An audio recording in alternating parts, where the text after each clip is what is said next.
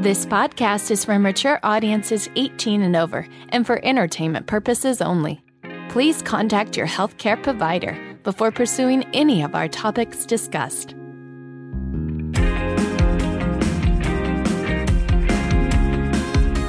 You're listening to Eat, Play, Sex with Dr. Cat, the place to get play, sex, and nutrition talk straight to your ears.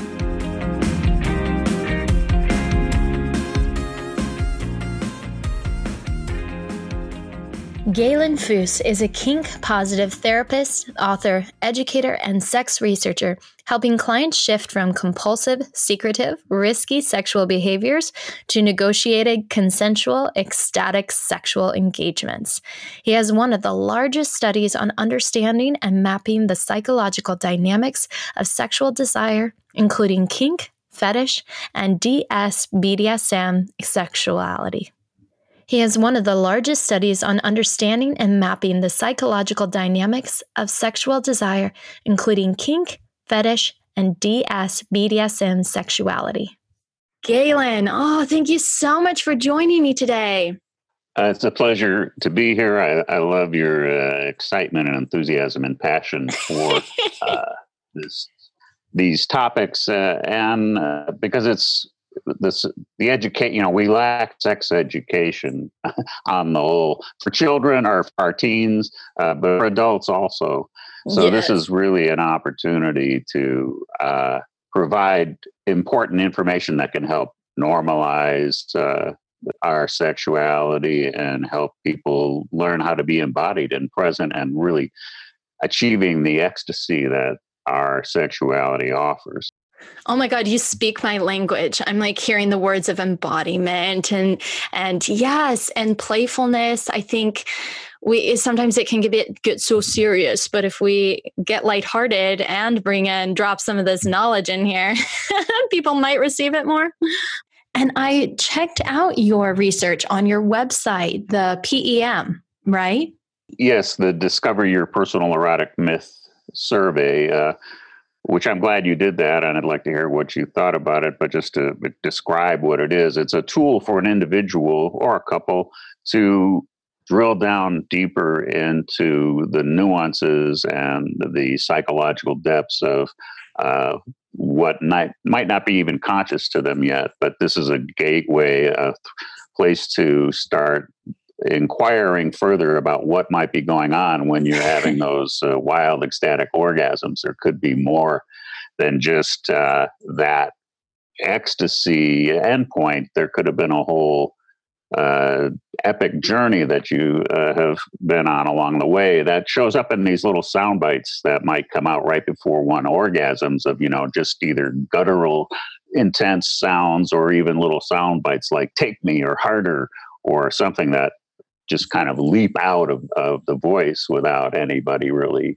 uh, yeah like not kind of conscious. going, uh, whoa who was yeah. that? Uh, that showed up. Exactly but it, it's so powerful within us this is what i'm indicating is that it it takes over the body and drives one to orgasm in those last moments. It, it and it is so it is a part of the psychological sex inter intersexual psyche, as I think of it. And people can learn more about it through taking the survey uh, through a series of questions that lets them ponder uh, what, what mm-hmm. some of these uh, aspects might be for themselves. And then on the other side, it is, as you mentioned, uh, one of the largest research projects that is focusing on kink oriented sexuality and also what inhibits uh, the expression of it, such as the, the sex negative shaming culture that we generally live in, has uh, been a huge block in the inner psyche of the individual to comfortably embrace their their own sexual truths. Yeah, which is what I loved about the the survey itself is it brings people to self inquire. It brings them to themselves versus this socially constructed idea of what sex is supposed to look like. Because we all know that we don't fit in that box. mm-hmm. And so it's really empowering to for you to be asking them these questions and people are like, "Oh, okay, so somebody's asking me that question. I resonate with that question. It's very validating too." Mm. Yeah, it's interesting as you put that. I was just thinking that there are a lot of uh, tools or surveys or, or little uh, maps that people uh, or institutions put out that are you this type or that type? You know, it's kind of like what's your sign almost, you know, what box do you fit in? And and this is uh, not, I believe, the the right approach. It should be let the person discover their own unique. I mean, it's as distinct as a fingerprint and, and as inherent as your eye color. So it's not something that uh, is going to fit in a someone else's model. You know, find your own mm. model. It's because that is that's where the truth is. Now there are many collective uh, overlaps and similarities and and uh, others, you know, in a similar uh, scope of things as our own personal sexuality to be, and that's a, that's another fascinating aspect about the collective archetypal. Uh, in the gene pool, there are the counterparts to whatever anyone's fantasy is off the charts as it might be. I guarantee you, there are uh, others you know if you have it within yourself it, it's meant to be paired you know to be mm-hmm. uh, uh, communities you know uh, and and all and if you go on a site like FetLife and kind of cruise around, uh, search the different groups that are available, you'll see there's just this pantheon of different erotic uh, personas that are gathering together and, and starting a group and then people are well lo and behold populating it like wow you mm-hmm. too and uh, mm-hmm. uh, in in these uh, as obscure as you and strange and uh, you know different as you could imagine yeah, yeah. And it's almost like because for most of us, and I can speak for myself too, when I had started my journey of understanding myself as a sexual being, I had no idea where to even begin. I only had the constructs that I was, you know, that was instilled in me from society and family and friends and, and religion and that kind of thing.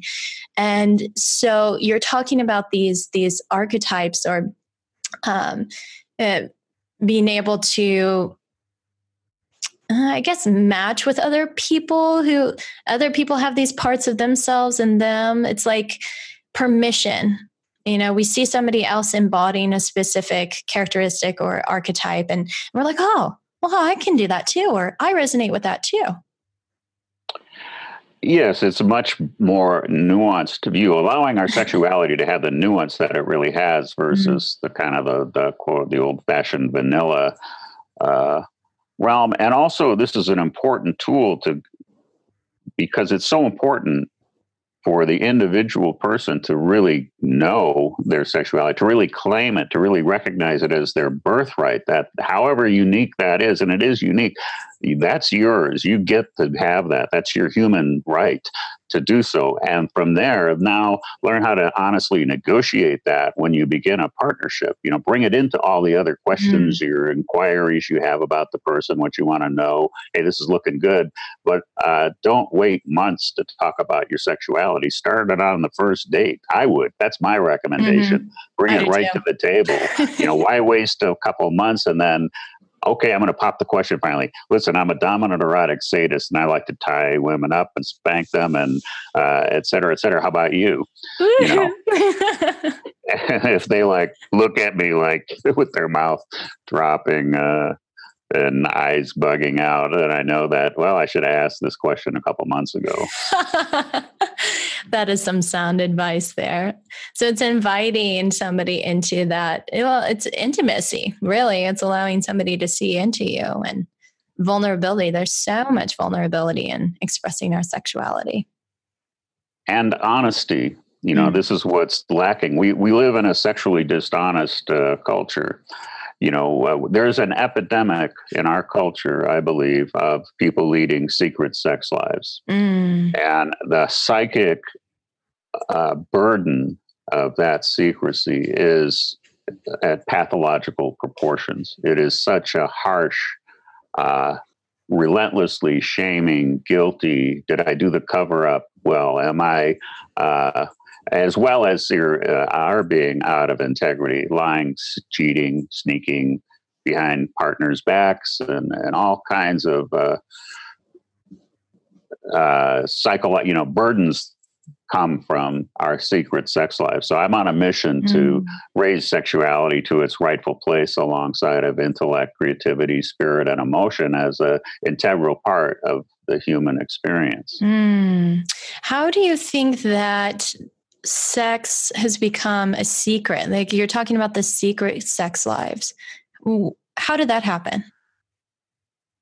Well, it, it started uh, back at this period, probably in the Greek era, the Apollonian ideal of, you know, this the beauty of the ideal human, you know, in form and, and manner and all. In other words, becoming civilized. You know, people started to idolize being civilized, mm-hmm. uh, and then also then religions came in and morally. Uh, brought in the, the notion that the body is corrupt. You know, the body's of the devil, it's the flesh, it's evil.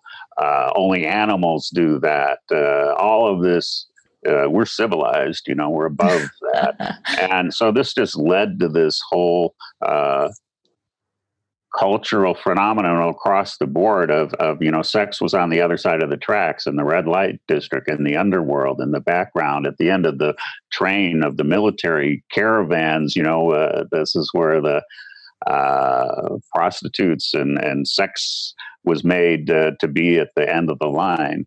So uh, this is uh, uh, it's like reefer madness hysteria that we have around sexuality if, if people know the reference to reefer madness this 1950s documentary about the evils of marijuana. And uh, it was like so over the top. It's like a comedy now. People yeah. look at it and laugh their ass off. They get stoned and watch watch that and have a good laugh. But uh, this with that, we've demonized our sexuality to such a point that people are terrified of and there are consequences. If you uh, you know uh, come out or step out uh, in that realm of your sexuality, there are people who you know uh, you you can be uh, suffering issues around employment or uh, mm-hmm. uh, child custody or all kinds of things that show up because we demonize uh, sexuality mm-hmm. in those ways. So there's so much. That's why it takes courage, you know, really to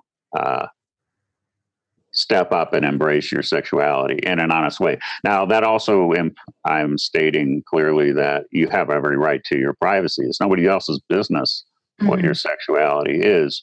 But uh, first, own it for yourself. You know, take it in. It's as a beautiful, integral, important, valid part of uh, you, and it's your right to express it honestly and, and in, in, an embodied way, in a way that's in integrity with your values and agreements and all of this. We can learn how to integrate our sexualities from mild to wild uh, in a way that's in integrity with our values, agreements, responsibilities, and partnerships, mm-hmm. relationships.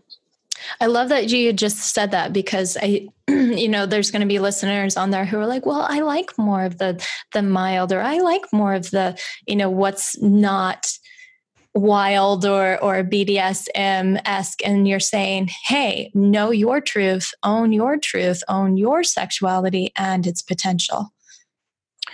And by doing that, you're going to avoid erotic mismatches in your relationships. and this is what we began, you know, what you talk about with your own uh, research is, mm-hmm. is people, because they don't have the conversation right out of the gate, mm-hmm. they wind up decades later coming to me and going, "Well, I didn't realize he meant never," you know, mm-hmm. uh, that I was agreeing to like abandoning my sexuality. You know, I mean, we make these agreements and think, "Well, now I got to be loyal to that," but we didn't really think the agreements through. It wasn't really a fair agreement.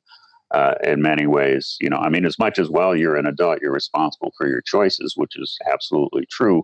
But uh, this is why I emphasize take it into the beginning. If you're already in a relationship decades down the path, that's a much more challenging place to uh, change to to claim your truth from. Uh, mm-hmm. But it is possible, uh, and there are ways and and uh, to to introduce this into your relationships even at that point but there's also then the risk that it is mm, maybe you're just not in the right relationship you know mm-hmm. maybe it is best to move on. You know, mm-hmm. that's difficult for many people, especially after decades. Uh, but I also, but because of that decades togetherness, uh, there's hopefully there's enough there that both sides can understand yeah this is i understand this is your right this is to be to be who you are you're my partner i love you i totally support you in being who you are mm-hmm. and it's not what i'm into but there's ways you can start to learn how to negotiate mm-hmm. to allow respect each other enough and love each other enough to uh, understand no you can't just push it down and say no i mean mm-hmm. you can but that's okay then we can end this relationship Right, right. And do I wonder, do you think that because what comes to my mind is that there's so much misinformation and stigma in our society around, especially things like BDSM or kink or fetish that in that plays a major role in couples in which one brings this up. So I I would wonder if is it so much is there so much weight on the incompatibility in that regards or is it more of you know the education and the deprogramming and the uh, you know exploring of how we can sort of like stack our two um, or co-create a sexual script together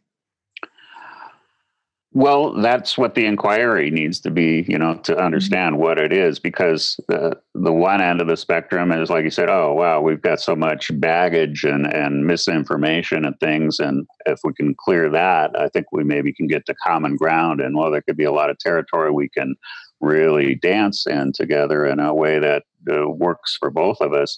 Uh, but the other side of the coin is is uh, imagine the the put it in this context.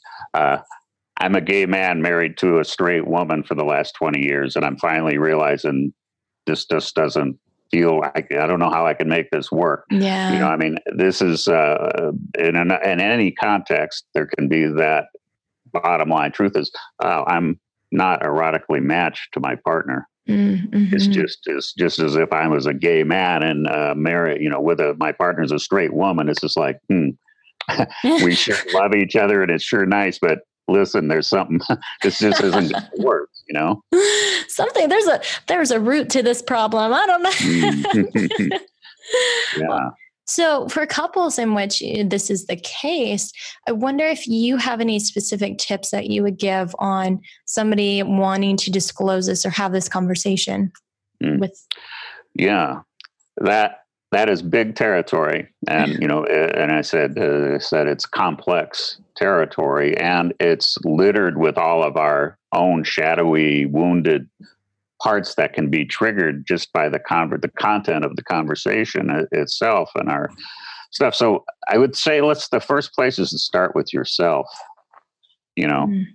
before you bring it into the relation do your own work begin your own work to learn you know what, what's wounded or, or what's needs asking for healing or uh, needs support learning uh, to be embodied and present so you're in touch with what's your truth you know mm. so practices of you know movement or kind of breath work or or any yoga any kind of thing that helps you get more embodied and, and then uh, mutually work to get embodied with your partner first before you even start talking i, I often recommend just uh, i have a practice i call my yoga and our yoga and uh, the mm. our yoga is about this connecting together body to body you know mm-hmm. not in thought not in in the future or the past but just feeling the experience of one body against another. And uh, this is a great way to dissolve all kinds of surface uh, tensions. But each individual might have some deeper work. And this is why it's wonderful to start a, a, path like this to claiming your sexuality and try to integrate it in your relationship because you are bringing yourself to the places where there is wounded uh, experiences and, and trauma even and things that uh, want to get resolved. So it, it, people sometimes are afraid to open to those things but uh, my experience is 20 years in working and supporting with people is uh, it, it, just wants to happen you know? People want to heal, want to reclaim their power from what's taken it away from them, and want to live an exuberant, embodied life uh, mm-hmm. uh, and in partnership. So, if you can really do your work to get embodied, to get present, to stay in your breath, to own your own stuff, you know, to see how if you're projecting onto someone, this is why I said it's complex. You know, this is a lot of work here uh, mm-hmm. ultimately, but just so that you can have an honest conversation and respect the right and, and a deep listening process. I mean, listening is very important in these kinds of processes. Uh, mm-hmm. Uh, you might need to have a kind of a referee, you know, a, a, a therapist or someone who's going to support you. Uh, oh yeah, in uh, that pat working out these very complex territories because we're so immersed in shame and, and fear and judgment around our sexuality that really just entangles our ability to communicate with our partners even because we're triggered or you know wound, uh, trauma uh, you know ptsd i mean it is uh, can be intense. Every individual has their own experience. Some people this might be a piece of cake maybe. Oh yeah i could talk to my partner about this and oh this is great. We're having a great time. We've learned about and we're going down the path. Hopefully that's the true for most people but i also know the experience of now this is very going deep into the territory, the individual's territory, and then the relationship territory of so much that is unresolved. Mm, mm-hmm and that we might unconsciously project or um, get triggered and and i love that you put that that's one of the factors in my research of um, those relationships that did work was that they each had a therapist at one point in their relationship whether mm-hmm. it was individual or as a couple to be able to look at what was coming up and have somebody hold a safe container for these things to mm-hmm. come up and and know that there was somebody there to help facilitate that conversation. Yes, exactly. Because it's one thing, like, you know, of course, we we all want to be able to have be good communicators, but oh, let's be real, that's a skill that's learned, and sometimes we just need help. and this is a place where, uh, when I think a good signal for a relationship to know it's time to get some outside help is uh, there's often a place where people get uh, into the situation of what I call shadow meeting shadow. Ooh. And so that means, you know, like I'm triggered and my triggering happens to trigger them. And now it's the two triggered parts trying to communicate, mm. you know, and get somewhere. but all they're doing is, you know, fanning the flames, throwing more fuel on the fire and, and not letting go of, of this projection and, and yeah. digging in. And, uh, that's almost uh, that's a tough place to really communicate uh, from. So uh, someone experienced. Uh, so it, yeah, you want to get your own skills and experience, but until you do, a, good therapist, a good facilitator can be very helpful to help you stay in your and start with intention. You know, if my I, I want to, you know, I would encourage anyone to start with the intention that I, I want to be stay in a place of where I'm listening I'm I'm respecting my partner. I, I, really do want their best interest, and I mm-hmm. want them to mm-hmm. be heard. And I want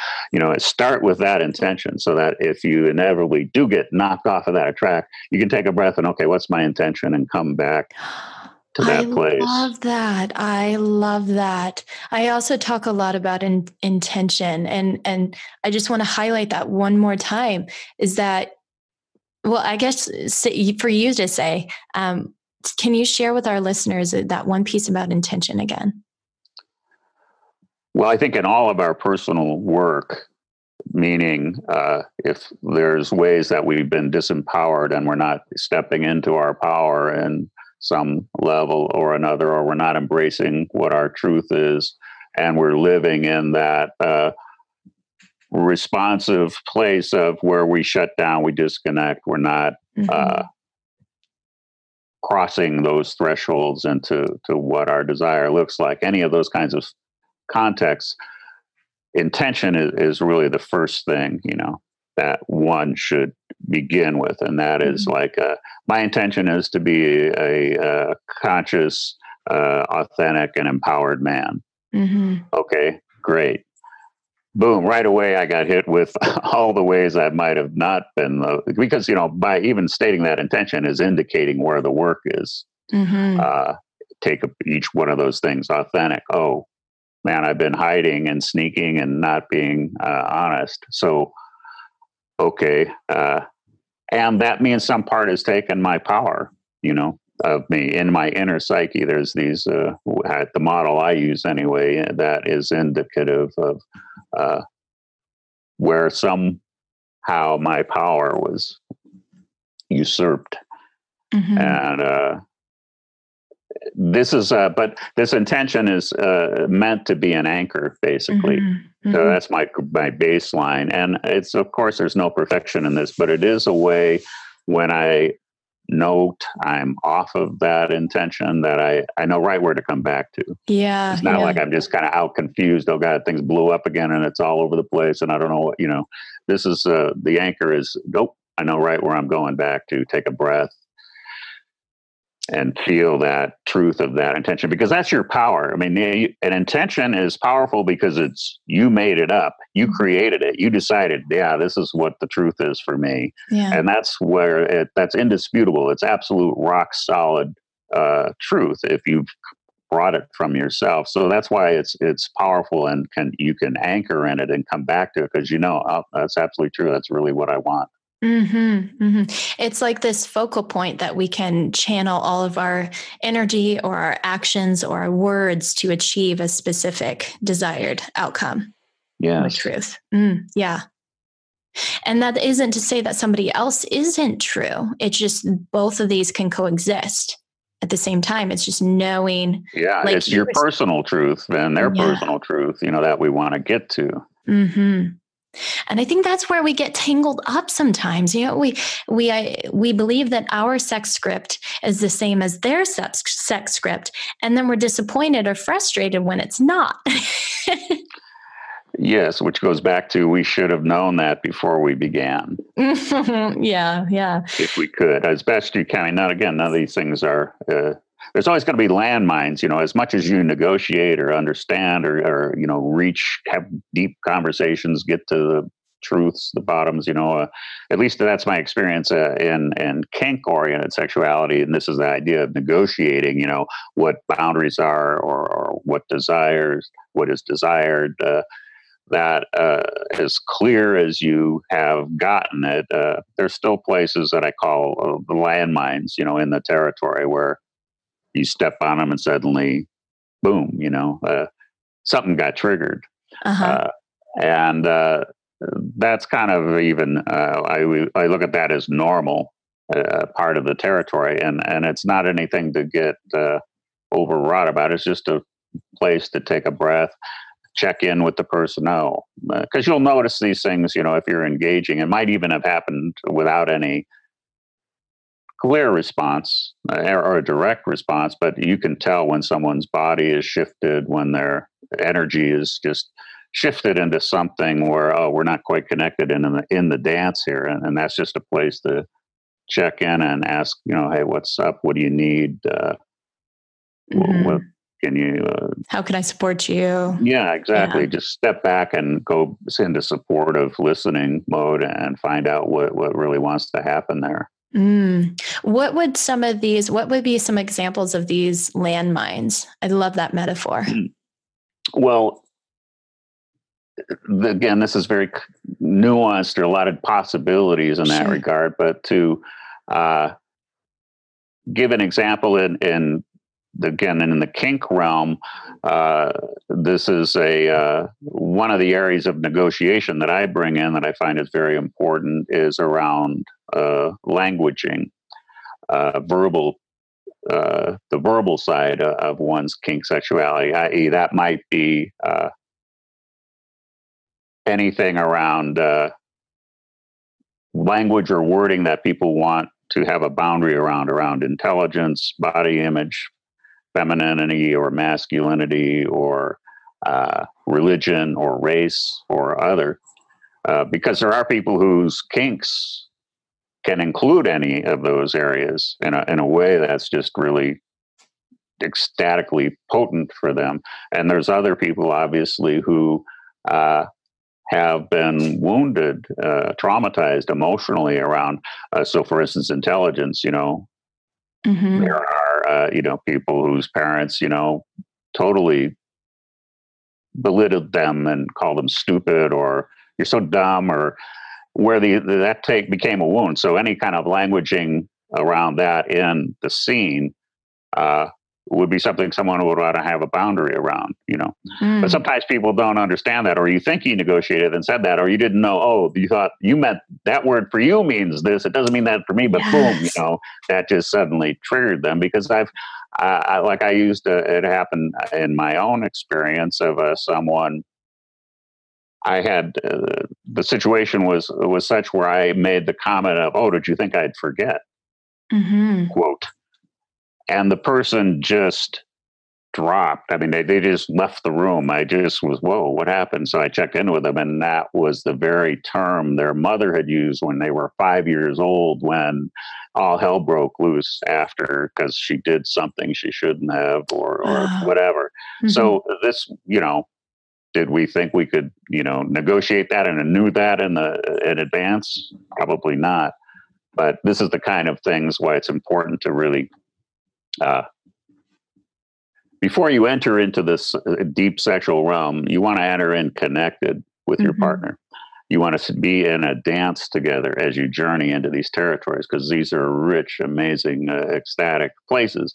But uh, the key is to to look at it as a dance and staying uh, connected and mm-hmm. doing your due diligence and best uh, efforts to negotiate wherever you are wanting to go.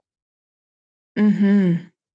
And so many people, it's interesting. So many people don't realize that they have infinite potential, and they don't realize that this is a thing that can be developed. They just assume, oh, this is the way I have sex, and this is, and that's it. Yeah, exactly. I have a, a, an expression I use. You know, sex is friction, eros is myth, Oof. and uh, friction sex can be great. I mean, it's can be like, whoa, what a relief. That was just like, you know, 10 minutes of furious intensity and uh, getting off and, oh, yeah, that feels good.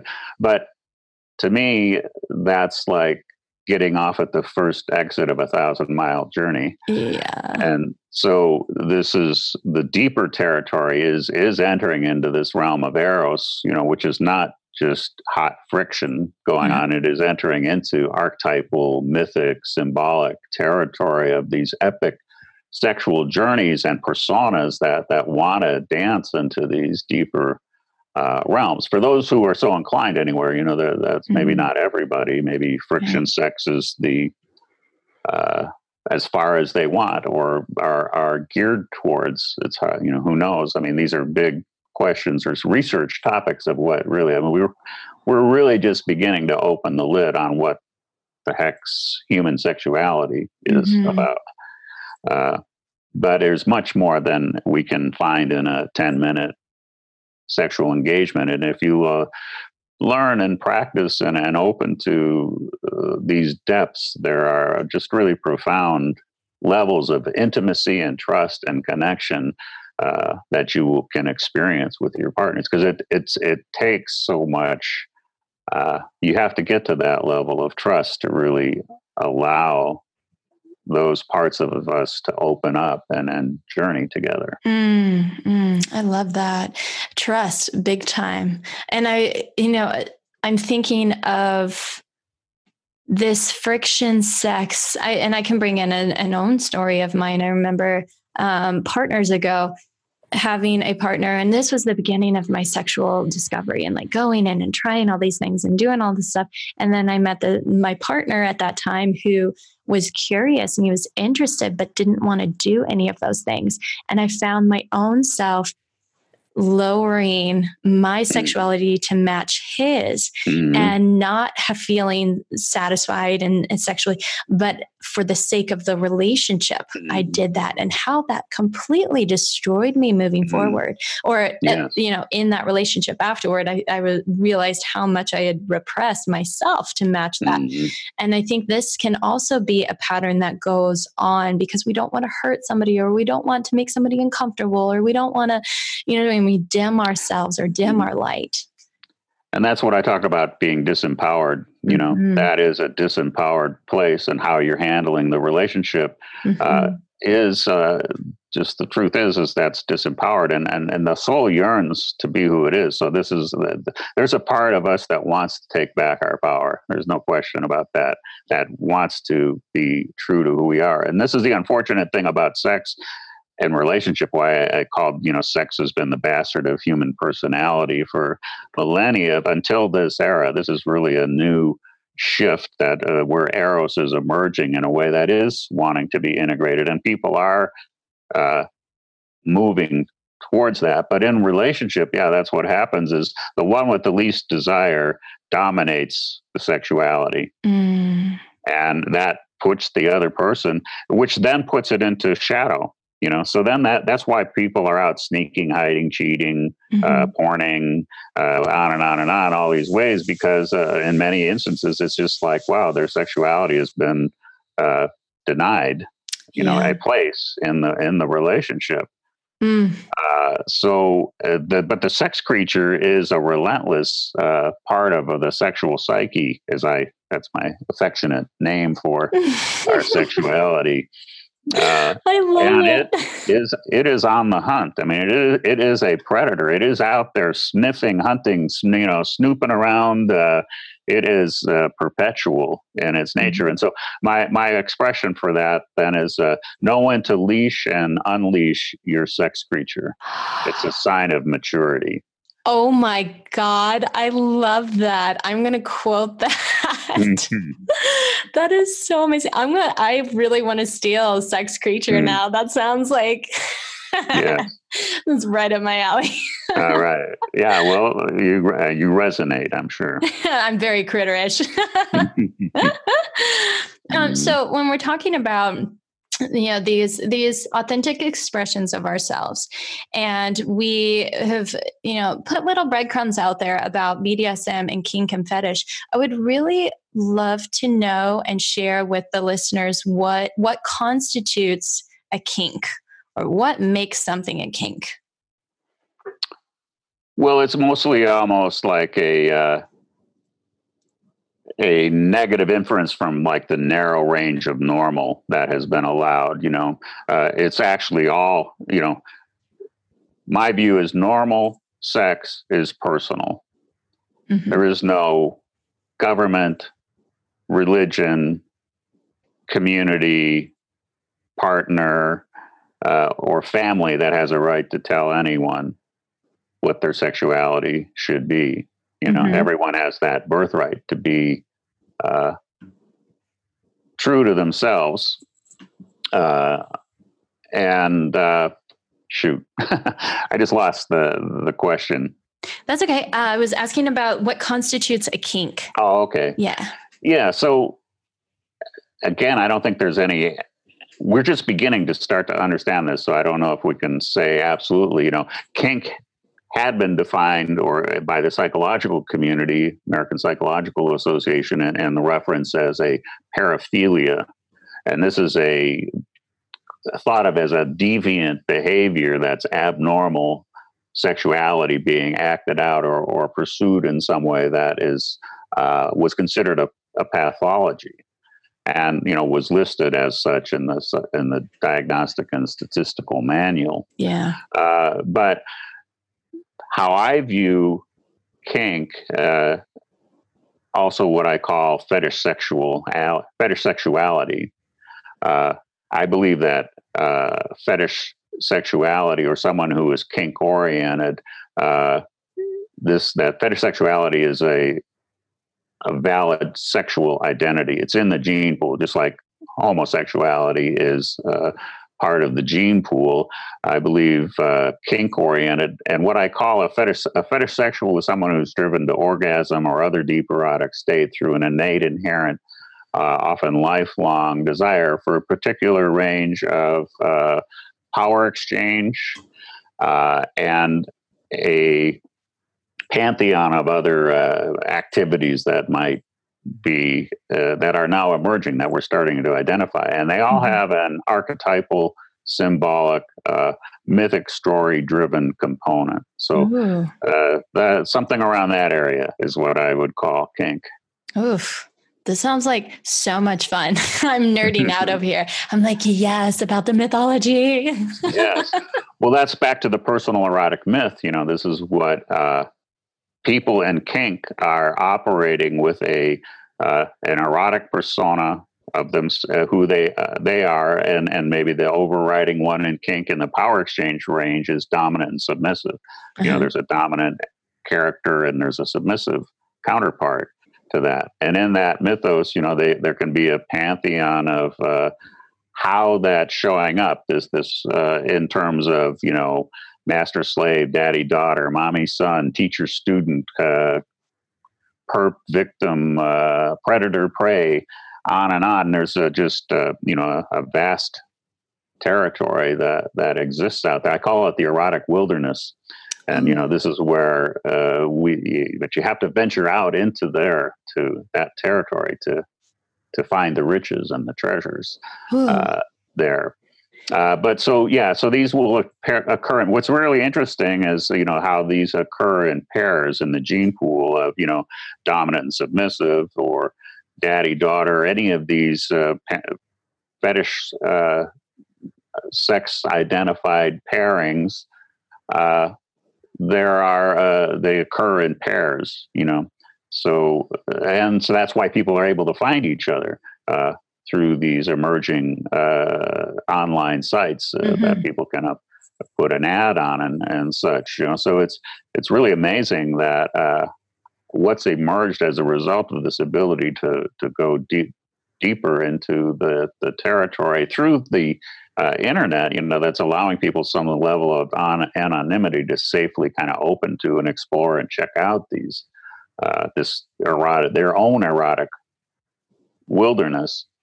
Um, so and that's why yeah the, it, and it requires exploration because you know some people actually you know are quite familiar. In fact in my research uh, study and it was true for myself as well uh, i was aware of my own sexuality by the time i was five years old.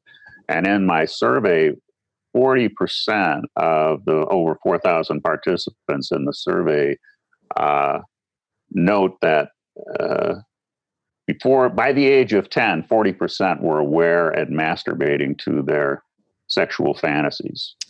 Wow. Which is shocking to a lot of people because and and this you know we have outdated we're living in an outdated uh, sexual theory yeah. realm you know? Uh, the so much we don't understand and and also this explosion of sexuality has uh, the academic and clinical model of psychology around sexuality is 25 or 30 years behind the curve. Mm. so uh, this is why people are, are, really struggling to deal with these things of uh, owning their sexuality because it's uh, not being uh, they're on the you know we're kind of pioneering our the territory right mm-hmm. now you know yeah, trying yeah. to people are bootstrapping uh, through certain types of therapists and, and models of therapy that are emerging to address these outdated theories and, and bring in a model that makes more sense that people can fit. Oh, I, yeah, that, that's a helpful tool uh, Thank God. for me. yeah, yeah. And, you know, one thing I wanted to touch on from what you were saying, and I think this also comes to the updating some of the scripts that we have. You brought in the concept of um, uh, daddy daughter and some of these these roles that we take on that in society they aren't the they aren't uh, culturally appropriate, but in the safe confines or the the container of sexuality. Like we can we can do all these taboo Mm-hmm. exactly and taboo is is you know part of the driving energy there mm-hmm. in a mm-hmm. way and but it's also hitting some really deep psychological territory of uh, and again to emphasize you know this is talking about in kink consensual negotiated adult behavior you know between yeah. adults and uh, it has nothing to do with one's real parents or real children these are right. mythic uh, archetypal energies that are called, being called forth. Uh, uh, the parts of us, you know, why is that eroticized? Again, this is the big mystery. You know, uh, who knows? We nobody knows why these types of archetypal pairings have such a powerful erotic charge, but clearly it's happening. I mean, tens of millions, hundreds of millions of people on the planet right now are, have been exploring kink in some level or another over the last uh, decade. Mm-hmm. And uh, so, but that is such a, yeah, so a lot of people, though, are just going to be triggered by, oh my God, that's child supporting child. How could you want to do, you know, like, yeah. uh, they're going to project all over that. And, and that's all it is, is a projection because, again, adults have a, their birthright to choose with another adult how they engage, and it's nobody else's business. But the truth is, uh, probably uh, if you go on FetLife or any of these alternative sexuality sites, uh, I'm just going to throw out a rough number: forty to fifty percent of the people on there are into some version of daddy daughter play, mm-hmm. or it could be mommy son play uh, for right. that matter. uh, but uh, it is a a very there's a huge chunk of, of the gene pool participating, engaging, desiring, and benefiting from getting ecstatic experience uh, mm-hmm. from that. And, and it's tapping into all kinds of things, you know. So, for instance, and myself, uh, someone introduced that to me about 20 years ago. i had never even thought of it before myself as a you know a daddy daughter scenario, uh, but a, a, a, younger woman approached me or, or connected with me and said she was into daddy daughter play. And I went, it took me about three seconds. I went, oh, I get it. Yeah, oh, yeah, daddy. I could be. I that I reckon this part of me just like was a switch flipped, and I could I could really embody that idea, you know, in a way that was both uh, tender and perverse. You know, I mean, that's why it was such a charge around it. It was like, you know, uh, who could be I be more loving to than my little girl, and what could be more perverse or taboo than engaging in an erotic uh, dance with her. Mm-hmm. So it, it, was a real delightful and natural for me, energetic uh, to engage in. And this is what I, I talk about out of the archetypal embodiment. A lot of people talk about, oh, I like to role play. Mm-hmm. And uh, I don't look at it as role play because role playing means you're kind of following a script. You're writing it. Okay, I'm gonna now I say this and they say that. And mm. no, it is a creative, uh, imaginal uh, embodiment of this uh, persona that's distinct. That's why I said the sex creature as daddy. You know, uh, can morph into my body. And that's what wants to happen. That archetype wants to embody. It wants to be get into the be in the world.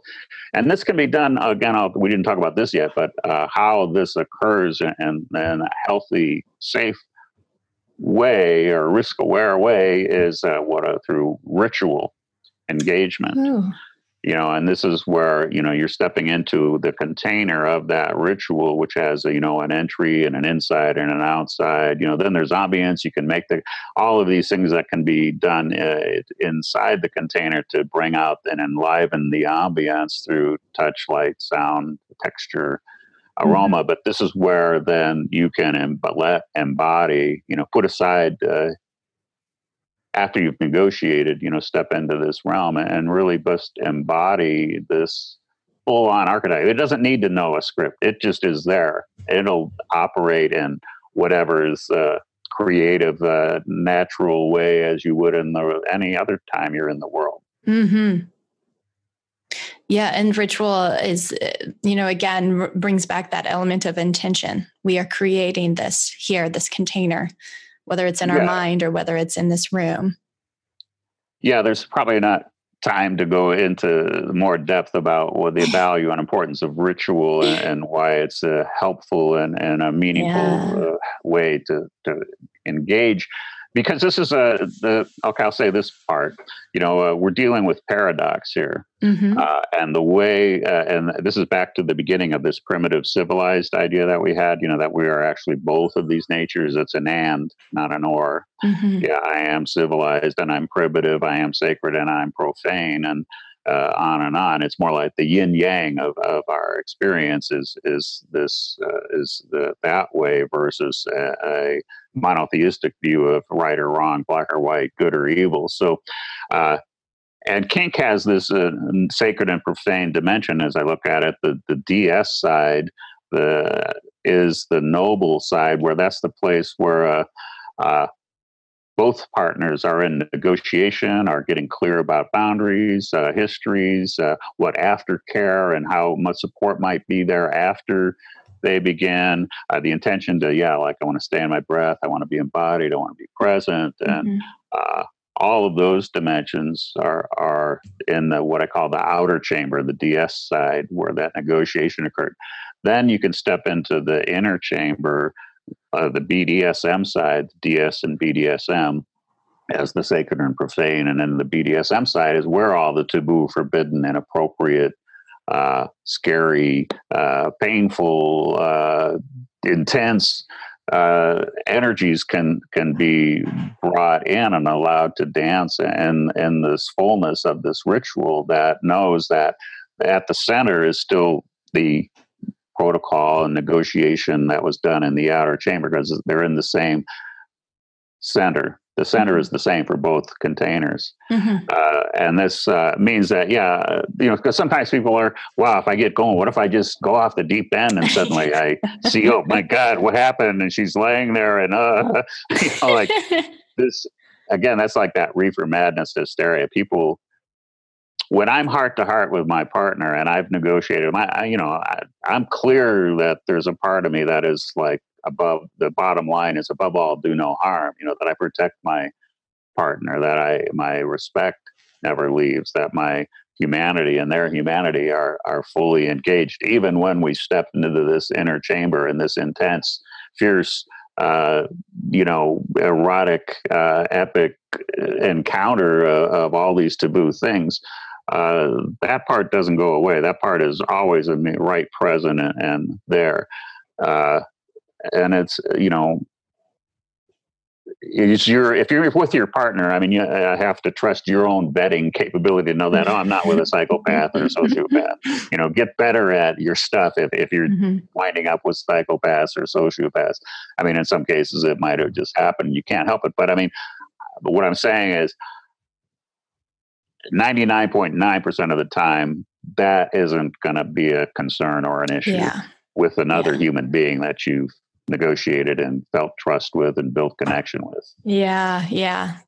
I really, really want to emphasize that too. And kind of what, what you said, and then also what you wrote in your book about your own experience about external, you know, social um, friends and family and um, the legal system um, stigmatizing you just because this was your sexuality. And it had nothing to do with your personhood about who about your fit in as a human or that there was anything wrong with you because there isn't anything wrong with us if we have a kink.